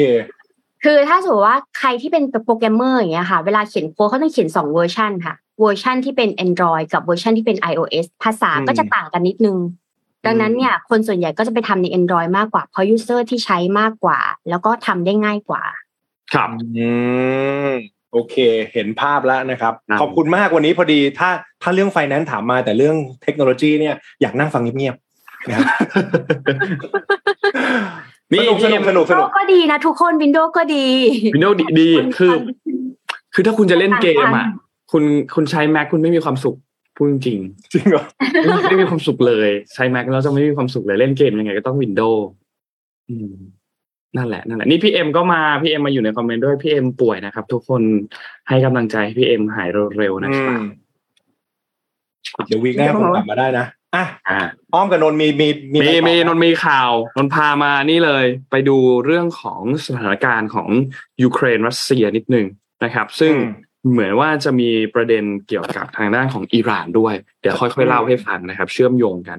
เอาเหตุการณ์ล่าสุดก่อน เมื่อวานนี้วันที่ 17 ตุลาคมเนี่ยนะครับ ที่กรุงเคียฟเนี่ยมีเหตุการณ์เกิดขึ้นก็คือ มีโดรนที่เป็นโดรนคามิกาเซ่เนี่ยนะครับ หลายลำเลย ที่มีการโจมตีนะครับบริเวณกรุงเคียฟก็ทำให้อาคารบ้านเรือนอะไรต่างๆ เนี่ยเสียหายตรงนั้น จากรายงานเนี่ยที่เราหาข้อมูลมาเบื้องต้นเนี่ยนะครับ ยังไม่มีรายงานว่ามีผู้บาดเจ็บ ยังไม่มีผู้เสียชีวิตนะครับ แต่ทางด้านคณะทำงานของทำเนียบประธานาธิบดีของยูเครนเนี่ยก็บอกว่าไอเหตุการณ์การโจมตีที่เกิดขึ้นเนี่ยอย่างที่บอกว่าเป็นโดรนคามิกาเซ่ใช่ไหมครับแล้วก็เรียกร้องให้ทางชาติตะวันตกนะครับ ไม่ว่าจะเป็นยุโรปหรือเป็นอเมริกาเองเนี่ยนะครับ ให้มีการส่งระบบการป้องกันการโจมตีทางอากาศเนี่ยเข้ามามากขึ้นคิดว่าจากที่เห็นเนี่ยนะครับคือภาพเนี่ย ก็มีความเสียหายที่ตึกที่อาคารอะไรพอสมควรเหมือนกัน คือไอไอตัวโดรนคามิคาเซ่ตัวเนี้ย มันเป็นการโจมตีทางอากาศที่ต้องบอกว่ามันค่อนข้างที่จะเล็กคำว่าคามิคาเซ่เนี่ยมันคือระเบิดนั่นแหละพูดง่ายๆเป็นโดรนที่ติดระเบิดมาด้วย แล้วก็เหมือนเป็นแบบ suicide อะคือ โดรนเข้ามา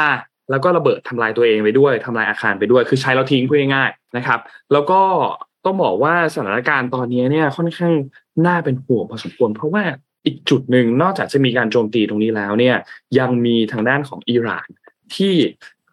ถูกพูดถึงในช่วงเวลาตอนนี้เยอะด้วยนะครับ คือมีแหล่งข่าวครับที่ยืนยันมาว่า ทางอิหร่านเนี่ยกำลังที่จะมีการส่งขีปนาวุธ มาช่วยรัสเซียในการทำสงครามกับยูเครน ตอนนี้คือฝั่งอิหร่านกับฝั่งของ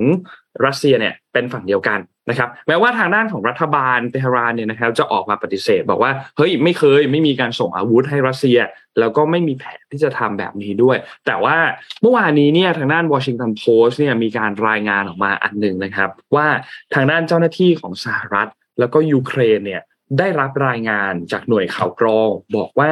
อิหร่านเนี่ยกำลังจะจัดส่งตัวขีปนาวุธอันหนึ่งเราไม่อ่านชื่อแล้วกันนะเพราะชื่อมันละเอียดมาก ไปให้กับทางรัสเซีย ซึ่งไอขีปนาวุธชนิดนี้เนี่ยสามารถที่จะโจมตีเป้าหมายได้ในระยะ 300 กิโลเมตร แล้วก็ 700 กิโลเมตรนะครับส่งให้กับทางด้านของกองทัพรัสเซียนะครับแล้วก็มีการส่งเจ้าหน้าที่ไปยังมอสโกเพื่อที่จะสรุปแผนเรื่องของการส่งมอบยุทธปกรณ์อะไรต่าง ๆ เมื่อวันที่ 18 กันยายนก็คือ 1 เดือนที่แล้วด้วยนะครับ ก็เป็นอีกข่าวหนึ่งที่ เกิดขึ้นมา แล้วก็ได้รับการวิพากษ์วิจารณ์พอสมควร ไม่ว่าจะเป็นจากทางสหรัฐ แล้วก็ทางทางของยูเครนว่าเนี่ยเป็นบทเขาเรียกว่าเป็นผู้จัดหายุทโธปกรณ์ให้กับรัสเซียเพื่อในเอาไปใช้ในการก่อสงคราม ร่วมรบกับยูเครนแม้ว่าจะอิหร่านเองก็จะออกมาปฏิเสธเหมือนกัน แน่นอนว่า พอมีเหตุการณ์แบบนี้เกิดขึ้นเนี่ย ความสัมพันธ์มันก็จะย่ำแย่ลงอยู่แล้วนะครับ ระหว่างทางด้านของอิหร่านแล้วก็ยูเครนนะครับ ซึ่งต้องบอกว่า ในช่วงปลายเดือนที่แล้วเนี่ยเดือนกันยายนที่ผ่านมาเนี่ยเขาก็เพิ่งมีการประกาศลดความสัมพันธ์ทางการทูตกันนะครับระหว่างรัฐบาลยูเครนกับทางด้านของอิหร่านนะครับ มีการเพิกถอนสิทธิทางการทูตต่างๆ ลดเจ้าหน้าที่ของสถานเอกอัครราชทูตอิหร่านประจำกรุงเคียฟด้วยนะครับ ก็มีการลดเจ้าหน้าที่ด้วยเหมือนกันเนี่ยนะครับ ทีนี้สิ่งที่ตามมาก็คือยูเครนก็เลยเรียกร้องไปที่ EU ให้มีการคว่ำบาตรอิหร่านนะครับ จากการที่อิหร่านเนี่ยมีการสนับสนุนรัสเซีย ในเรื่องของการโจมตีกรุงเคียฟนี่นะครับ ก็น่าสนใจเหมือนกัน เพราะว่าไอเหตุการณ์โดรนคามิคาเซ่ที่พูดถึงเนี่ยนะครับ ทางยูเครนก็ blame ไปทางอิหร่านว่าอิหร่านจะต้องเป็นคนรับผิดชอบที่มีการจัดหาตัวโดรนคามิคาเซ่ให้กับทางรัสเซียนะครับบางรายงานบอกว่าไม่มีผู้บาดเจ็บไม่มีผู้เสียชีวิตบางรายงานบอกว่ามีผู้เสียชีวิตอย่างน้อยสี่คน อันนี้ก็ก็ มีไม่จะบอกไม่ไม่ชัวร์ในเรื่องของข้อมูลในเรื่องของตัวเลข ทั้งตัวเลขผู้เสียชีวิต แล้วก็ตัวเลขผู้บาดเจ็บนะครับเพราะฉะนั้นก็อันนี้ฟังหูไว้หูอีกทีหนึ่งเรื่องของตัวเลขนะครับ อาจจะไม่ได้แม่นยำมากนะครับ แต่ก็สำหรับสถานการณ์ตอนนี้ที่บริเวณของกรุงเคียฟที่สถานการณ์ของที่ยูเครนที่อิหร่านเองเนี่ยก็ค่อนข้างน่าเป็นห่วงเราจะเห็นว่าการรายงานข่าวณปัจจุบันตอนนี้เนี่ยจะเป็นการรายงานเรื่องของการแย่งชิงพื้นที่เนาะ บางวันยูเครนบอกว่าได้พื้นที่กลับคืนมา ตรงแคว้นตรงนี้ตรงเขตตรงนี้มณฑลตรงนี้ บางวันฝั่งรัสเซียบอกว่าก็ยึดพื้นที่กลับคืนมาเหมือนกันเพิ่งมีการประกาศในเรื่องของเอ่อเขาเรียกว่าผนวกรวมพื้นที่ต่างๆสี่แคว้นที่เพิ่งมีการประกาศไปล่าสุด แล้วก็มีการประนามกันทางด้านของ UNG ก็มีการประนามกันนะครับ ก็ทำให้ สถานการณ์ตอนนี้ยิ่งตึงเครียดมากขึ้นเรื่อยๆ และรวมถึงเรื่องของตัวละครที่ก็เพิ่มเติมขึ้นมาอีก ที่มีอิหร่านเพิ่มขึ้นมา เป็นตัวละครอันใหม่อันหนึ่งที่มีการจัดหาเรื่องของอาวุธให้กับทางรัสเซีย ฝั่งยูเครนเองแน่นอนเราก็เห็นว่าทางอเมริกามีการจัดหาเรื่องของอาวุธเรื่องของระบบป้องกันเรื่องของยุทโธปกรณ์ต่างๆ ให้กับทางยูเครนเหมือนกันนะครับ เพราะฉะนั้นอันเนี้ยก็น่าเป็นห่วงครับ แม้ว่าอิหร่านจะออกมาปฏิเสธตลอดนะ แต่ว่าคนคนก็ไม่ ในมุมหนึ่งฝั่งของยูเครนเองก็ไม่ได้ไม่ได้รู้สึกว่าเรื่องนี้น่าเชื่อถือมากนะนะครับ ก็รอติดตามดูครับว่า เหตุการณ์นี้สถานการณ์แบบนี้เนี่ย มันจะมีจุดจบลงที่แบบไหน และมันจะจบลงเร็วหรือช้านะครับ ก็โนว่าน่าเป็นห่วงน่าสนใจครับตัวประเด็นตรงนี้เพราะว่าจากประสบการณ์สงครามหลาย ๆ ครั้งของโลกที่เกิดขึ้นที่ผ่านมาเนี่ยลองสังเกตดูดีสงครามจะจะไม่ค่อยขยาย ด้วยเงื่อนไขหนึ่งถ้าไม่มีการจับแอร์ไลน์การจับแบบเป็นเป็นพันธมิตรหรือเป็นก้อนเนี่ยสังเกตนะว่าจะเป็นสงครามโลกครั้งที่หนึ่งครั้งที่สองนะครับประวัติศาสตร์สอนเรานะ ว่าถ้าเกิดเป็นสองประเทศหึ่มหึมกันอะ โดยมากก็ก็จะไม่ค่อยอะไรมาก แต่ปัญหามันจะบานปลายทันที ถ้ามีบุคคลที่สามสี่ห้าเข้ามาถูกเข้ามาเทคไซส์แต่ละฝ่ายแล้วแล้วมันจะขยายขึ้น ก็น่ากังวลนะครับแล้วยิ่งอิหร่านเข้ามาก็มันมันมันประเด็นมันเป็นประเด็นเรื่องของน้ำมันอีกละกลับมาในเรื่องของน้ำมันนะเพราะฉะนั้นก็ ยังถือว่าเป็นเรื่องค่อนข้างน่ากังวลนะครับ เพราะว่าตอนนี้อารมณ์มันจะคล้ายๆว่าตัว demand เนี่ย demand เนี่ยเขาเรียก artificial pressure คือตอนนี้ตัว demand ราคาน้ำมันมันถูกกดลงมาเพราะอะไรหนึ่งก็คือ จีนยังไม่ยังไม่ได้เปิดเมืองเต็มที่ถูกไหมครับ มันยังมีล็อกล็อกดาวน์อยู่บางส่วนเป็นส่วนใหญ่ กับอันที่สองเนี่ยตัวสหรัฐเองเขาก็มีการเทน้ำมัน ลงมาเป็นน้ำมันสำรอง ซึ่งอันนี้มันก็มีความจำกัด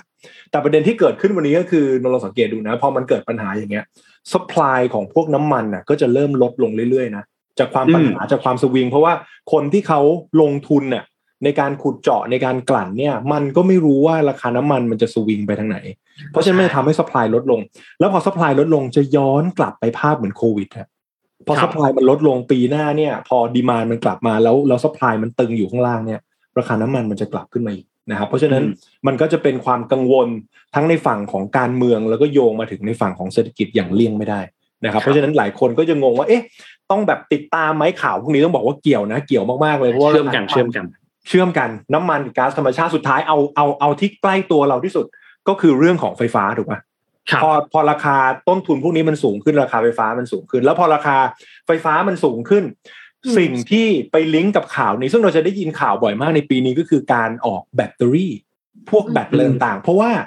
ไฟฟ้าสังเกตดีนะครับ ไฟฟ้าเป็นคอมม o ดิตี้ตัวเดียวที่ส่งไกลๆไม่ได้ อันนี้คือ keyword นะอืมยิ่งส่งไปไกลมันมันจะยิ่งเสื่อมลง เพราะฉะนั้นตัวอุปกรณ์ที่สามารถเก็บคอมม o ดิตี้ซึ่งก็คือไฟฟ้าได้คือแบตเตอรี่เพราะฉะนั้นครับตอนเนี้ยถนนทุกสายเลยหลายปีแล้วเลยมาเล่นในธุรกิจของแบตเตอรี่เป็นหลัก นะครับ ถ้าเราสังเกตดีๆอะอ่านข่าวการเมืองอ่านข่าวเศรษฐกิจอ่านข่าวน้ำมันอ่านข่าวแบตเตอรี่อ่านข่าวเทคโนโลยีจริง ๆ มันคือวงเดียวกันอะแค่ว่าเราเห็นแต่ละอย่างที่มันเชื่อมโยงกันหรือเปล่าแต่มันเป็นเหตุเป็นผลกันหมดนะครับนี่แล้วนนท์อยากจะพาทุกท่านเชื่อมโยงกันให้เห็นภาพชัดขึ้นเลยก็คือ เมื่อกี้ที่พี่เป็กพูดถึงว่าตัว supply ของน้ำมันนี้มันกำลังลดลง ซึ่งถูกต้องเพราะว่ากลุ่ม OPEC Plus เองก็เพิ่งมีการประกาศว่าจะลดกำลังการผลิต เรื่องของตัวน้ำมัน ลดลงไป 2 ล้านบาร์เรลต่อวัน เริ่มต้นกันในเดือนหน้าคืออมเดือนพฤศจิกายนใช่ไหมครับ ทีนี้ฝั่งโจไบเดนก็ออกมาบอกว่าเฮ้ยเขาก็รู้สึกเขาไม่พอใจนะ แล้วเขาก็จะทบทวนความสัมพันธ์กับทางด้านของซาอุดิอาระเบียเหมือนกัน ซึ่งมันก็เป็นเป็นแกนนำทางด้านของกลุ่ม OPEC Plus นี่นะครับ ก็แน่นอนแหละว่าโจไบเดนเองก็ไม่ค่อยพอใจเรื่องนี้เหมือนกัน เพราะว่าอะไร เพราะว่าเดือนหน้า เลือกตั้งกลางเทอมอืเลยครับม midterm เลือกตั้งกลางเทอมสิ่งที่จะตามมากับการเลือกตั้งกลางเทอมก็คือคะแนนความนิยม แม้ว่าประวัติศาสตร์จะบอกเรามาโดยตลอดเลยว่า คะแนนความนิยมของพรรคประธานาธิบดีคนปัจจุบันเนี่ยอืมแย่ลงอยู่แล้วอืมการเลือกตั้งกลางเทอมทีไรก็ได้เก้าอี้น้อยลงมาโดยตลอดอืม reverse มีไม่มีไม่กี่ครั้งที่ได้เก้าอี้มากขึ้นเนาะอย่างที่เราพูดคุยกันเมื่อวานนี้ แต่สิ่งที่ตามมาก็คือพอคะแนนความนิยมมันลดลง มีแค่เรื่องมีเรื่องมีมีมีประเด็นอื่นๆปัจจัยอื่นๆนะ แต่น้ำมันถ้าราคาน้ำมันมันสูงขึ้นเนี่ยคะแนนความนิยมคนก็จะไปโทษอืมรัฐบาลเนี่ยครับอืมว่าเฮ้ยเนี่ยน้ำมันมันสูงขึ้นคนไม่สนนะครับว่า อ่า supply มันลดลง supply มันลดลงทุกอย่างเป็นไปตาม demand supply demand เท่าเดิม supply ลดลงราคาน้ำมันสูงขึ้นคนไม่สนนะครับ คนสนแค่ว่าเขาซื้อน้ำมันแพงขึ้นนะเพราะฉะนั้นคนที่จะต้องจัดการเรื่องนี้ให้เขาได้ก็คือรัฐบาล รัฐบาลก็คือ ทางด้านโจไบเดนตอนนี้นะสำหรับที่สหรัฐอเมริกา เพราะฉะนั้นมันจะส่งผลกระทบมากแน่นอนต่อเรื่องของคะแนนความนิยมรวมถึงเก้าอี้ ทั้งสวที่เลือกหนึ่งในสามทั้งสสที่เปลี่ยนใหม่ทั้งสภาเลยมีการเลือกตั้งใหม่เนี่ยนะครับ แน่นอนว่ามันจะส่งผลกระทบแน่นอน อย่างตอนบ้านเราตอนนั้นเนี่ยที่ทุกคนจำได้ว่าราคาน้ำมันมันพุ่งขึ้นไปสูงมากๆเลย บ้านเรามีการออกตัวกฎมีการซับซิดีตัวน้ำมันใช่ไหมครับจะเป็นกี่บาทต่อลิตรแล้วแต่ คนก็โวยวายรัฐบาล ถูกไหมครับว่าทำไมรัฐบาลถึงไม่ช่วยรัฐบาลถึงทำได้แค่นี้ คนไม่ได้ไปสนใจตรงเอ่อต้นทางมากเท่ากับตัวที่ใกล้บ้านเราอย่างรัฐบาลเนาะเพราะฉะนั้นอันเนี้ยมันเชื่อมกันหมดเลยนะครับ อย่างที่เราพูดถึงว่าไม่ใช่แค่สถานการณ์ของสงครามเท่านั้น มันเชื่อมไปถึงตลาดน้ำมัน มันเชื่อมไปถึงเรื่องของความสัมพันธ์ระหว่างประเทศ และมันเชื่อมมาถึงการเมืองในประเทศด้วย อย่างที่พี่เป๊กพูดเลยคือ พอเราดูแต่ละอัน พอเราถอยมานิดนึงอะ เราจะเห็นว่ามันมีเส้นเชื่อมกันอยู่ว่า คนนี้ทำอันนี้ส่งผลต่ออันนี้ แล้วมันไปส่งผลต่ออันนี้ไปเรื่อยจริงครับ และและและนี่คือคือสาเหตุที่เวลาเราฟังข่าวของแต่ละคนแล้วเราจะสนุกไงไม่ว่าจะเป็นการเมืองการเงินหรือว่าเทคโนโลยีอะลองสังเกต เทคโนโลยีที่แบตเตอรี่มันมันมันเกิดมันเกิดขึ้นมาได้เพราะทามมิ่งของตัวพลังงานอย่างเงี้ย ต่อไปมันก็จะเชื่อมไปแล้วเราเราก็จะได้ยินเทคโนโลยีเกี่ยวกับ แบตเตอรี่เรื่อยๆ คนไปลงทุนเรื่องเรื่องนั่นนี่เรื่อยๆ เพราะฉะนั้นถ้าในมุมมองเราเป็นนักลงทุนหรือว่าเป็นนักธุรกิจเองอะเราก็ต้องมองแล้วว่า เฮ้ยอะไรมันน่าจะมา แล้วเราก็ไปลงเงินในส่วนนั้น ซึ่งอย่างอะปีเนี้ยเราจะเห็นเลยว่ากระแสที่ดีที่สุดนะครับ อีกอีกกระแสหนึ่งนะคือ wellness ถูกปะเรื่องของสุขภาพ อันเนี้ยคือมาแบบเต็มๆเลยครับ แล้วก็น่าจะยาวไปถึงปีหน้า เพราะว่าอะไรมันเข้าไปสู่ช่วงที่เหมือนแบบพอเปิดเมืองแล้ว คนวัยเกษียณเริ่มจะมีเงินใช้ แล้วเพราะฉะนั้นเขาก็เลยสร้างของพวกเนี้ยไปเรื่อยๆ เราก็จะได้ยินข่าวแล้วเดี๋ยวที่นั่นลงทุนที่นี่ที่นี่ลงทุนที่นั่น อย่างภูเก็ตก็เพิ่งเปิดเปิดเป็นเวลเนสแห่งใหญ่เลยนะ ที่กำลังจะดึงเงินต่างชาติเข้ามานะครับพวกนี้เดี๋ยวเราก็ติดตามกันเรื่อยๆแล้วกันประมาณนี้ครับ ครับไหนไปข่าวในเรื่องของสุขภาพแล้วอ้อมอยากจะพามาดูนวัตกรรมในอนาคตกันสักนิดนึงค่ะ ก็คือ ต้องบอกว่าปัญหาของการผ่าตัดคืออะไร ปัญหาของการผ่าตัดก็คือว่าเราจะต้องใช้คอร์สที่มันสูงใช่ไหมคะ หรือความเสี่ยงจากการเสียเสียชีวิต โดยเฉพาะอืมการผ่าตัดสมองถูกไหมอืมแล้วในช่วงโควิดที่ผ่านมาเนี่ยค่ะ สิ่งที่มันเกิดขึ้นเลยคือ แพทย์ที่จบทางด้านการผ่าตัดอะจบน้อยลง เพราะว่าเขาไม่ได้ไปออนไซต์ในการเรียนใช่ไหมคะไม่ได้มีเวลาในการเก็บชั่วโมงบินอ่าอย่างเงี้ยค่ะ หรือเพราะฉะนั้นเนี่ย มีความเป็นไปได้ว่าในอนาคตเนี่ย คนที่จบทางด้านการผ่าตัดสมองหรือทางด้านต่างๆเนี่ยอาจจะน้อยลง แต่สิ่งที่เกิดขึ้นค่ะ มีนวัตกรรมใหม่ขึ้นมานะคะ ก็คือบริษัทเอ่อ Fundamental VR นะคะ ตอนนี้กำลังเปิดระดมทุนค่ะ พูดถึงเรื่องการลงทุนด้วยเนาะระดมทุน 20 ล้านดอลลาร์นะคะ ในการพัฒนาแพลตฟอร์มจำลองการผ่าตัดที่เสมือนจริงค่ะ อันนี้เป็นวิดีโอขึ้นมาเลยนะคะ เอ่อ Fundamental VR เนี่ยเป็นผู้ให้บริการฝึกอบรมค่ะ ทักษะการผ่าตัดเสมือนจริงผ่าน VR นะคะ ประกาศระดมทุนเพิ่มอีก 20 ล้านดอลลาร์นะ เพื่อช่วยเร่ง solution การถ่ายทอดทักษะทางการแพทย์ และเพิ่มความชำนาญในการผ่าตัดผ่านแพลตฟอร์มจำลองโว้ยภาพนี้ชัดมากเลยนะนำเสนอการ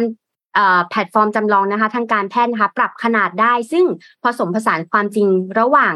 เสมือนจริงแบบ VR นะคะ แล้วก็การสัมผัสผ่านข้อมูล หรือที่เรียกว่าแฮปติกนะคะ ก็คือมีอุปกรณ์มาเหมือนสมองจริง ๆ นะ แล้วก็ใช้กล้อง VR ในการที่จะลองผ่าตัดไปเรื่อย ๆ แบบนี้ค่ะ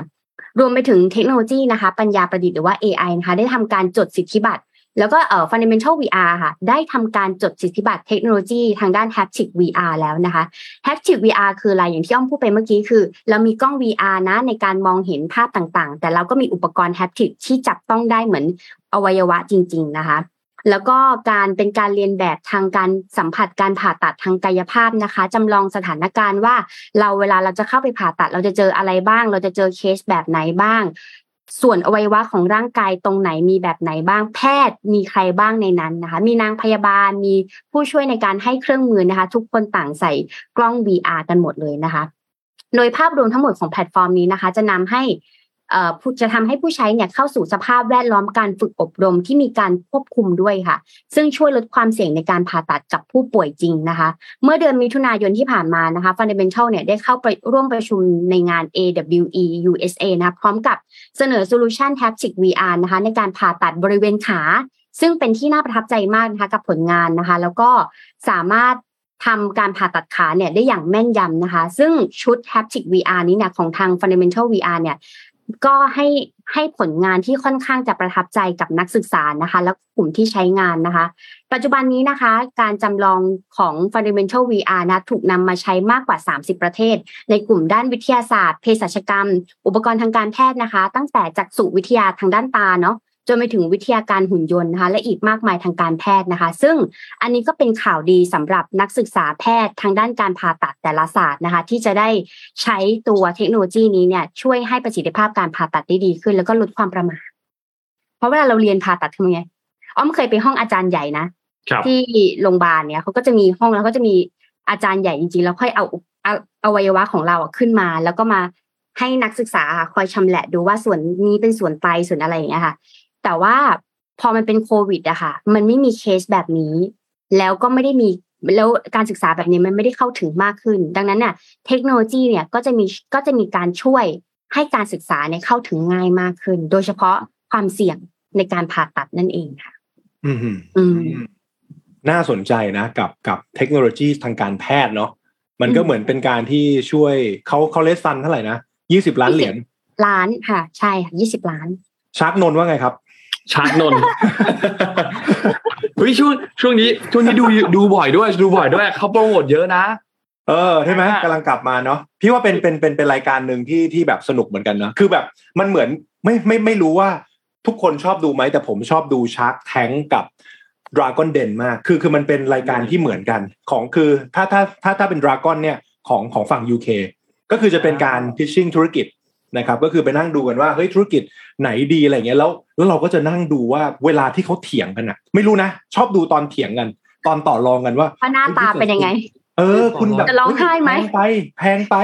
ถูกไปผมสู้อะไรอย่างนี้คุณอยู่กับผมดีกว่าคือ มันรู้สึกได้เรียนแบบเทคนิคเจรจาต่อรองนะครับใช่อะเป็นไงชักโนนว่าไง แล้วแล้วพวกเละพวกเนี้ยไอรายการพวกเนี้ยมันออกช้า มันออกช้าอืมในที่หมายถึงว่าอาจจะถ่ายเดือนหนึ่ง แต่กว่าจะออกอาจจะไปออกเดือนหกเดือนเจ็ดอะไรอย่างเงี้ยมันอืมดีเลย์ค่อนข้างนาน แล้วความรู้สึกคือ พอเราดูตรงนั้นอะสมมติบริษัท A เรียบร้อยแล้วมีช้าคนหนึ่งลงทุนไป แล้วพอผ่านไปหกเดือนอะเราเห็นว่าแบบโห valuation ตอนนัปัจจุบันตอนเนี้ย มันเพิ่มขึ้นไปกว่าตอนที่แบบดูในชาร์ตนั้นแล้วมันได้เห็นว่าโหตอนเริ่มต้นตอนที่เขาเจรจากันตอนนู้นน่ะ มันยังแบบ valuation มันยังเท่านี้อยู่เลยอะไรเงี้ยมันสนุกมากเลยโนของไทยอะก็ ก็เป็นอีกมูดหนึ่งเนาะเนอะว่าการที่มีรายการแบบเนี้ยเพิ่มขึ้นมามากขึ้นอะ คนก็ดูนะ มีฐานมีฐานแฟนอยู่ประมาณนึงเหมือนกันนะ ที่ดูตามมาดูรายการเนี้ยแล้วมันก็ทำให้คนแบบมีความเข้าใจ มันเข้าถึงง่ายอะอันเนี้ย แล้วอืมรายการก็พยายามทำออกมาในมูทที่อธิบายให้เข้าใจง่าย มีการแบบให้ definition ของคำศัพท์ต่างๆ ให้รู้ว่าในบริบทตรงเนี้ย คนกำลังทำยังไงอยู่ แต่ว่าติเรื่องเดียวนิดเดียวนะของไทยนะเรารู้สึกว่าเขาทำเรื่องเสียงไม่ค่อยดี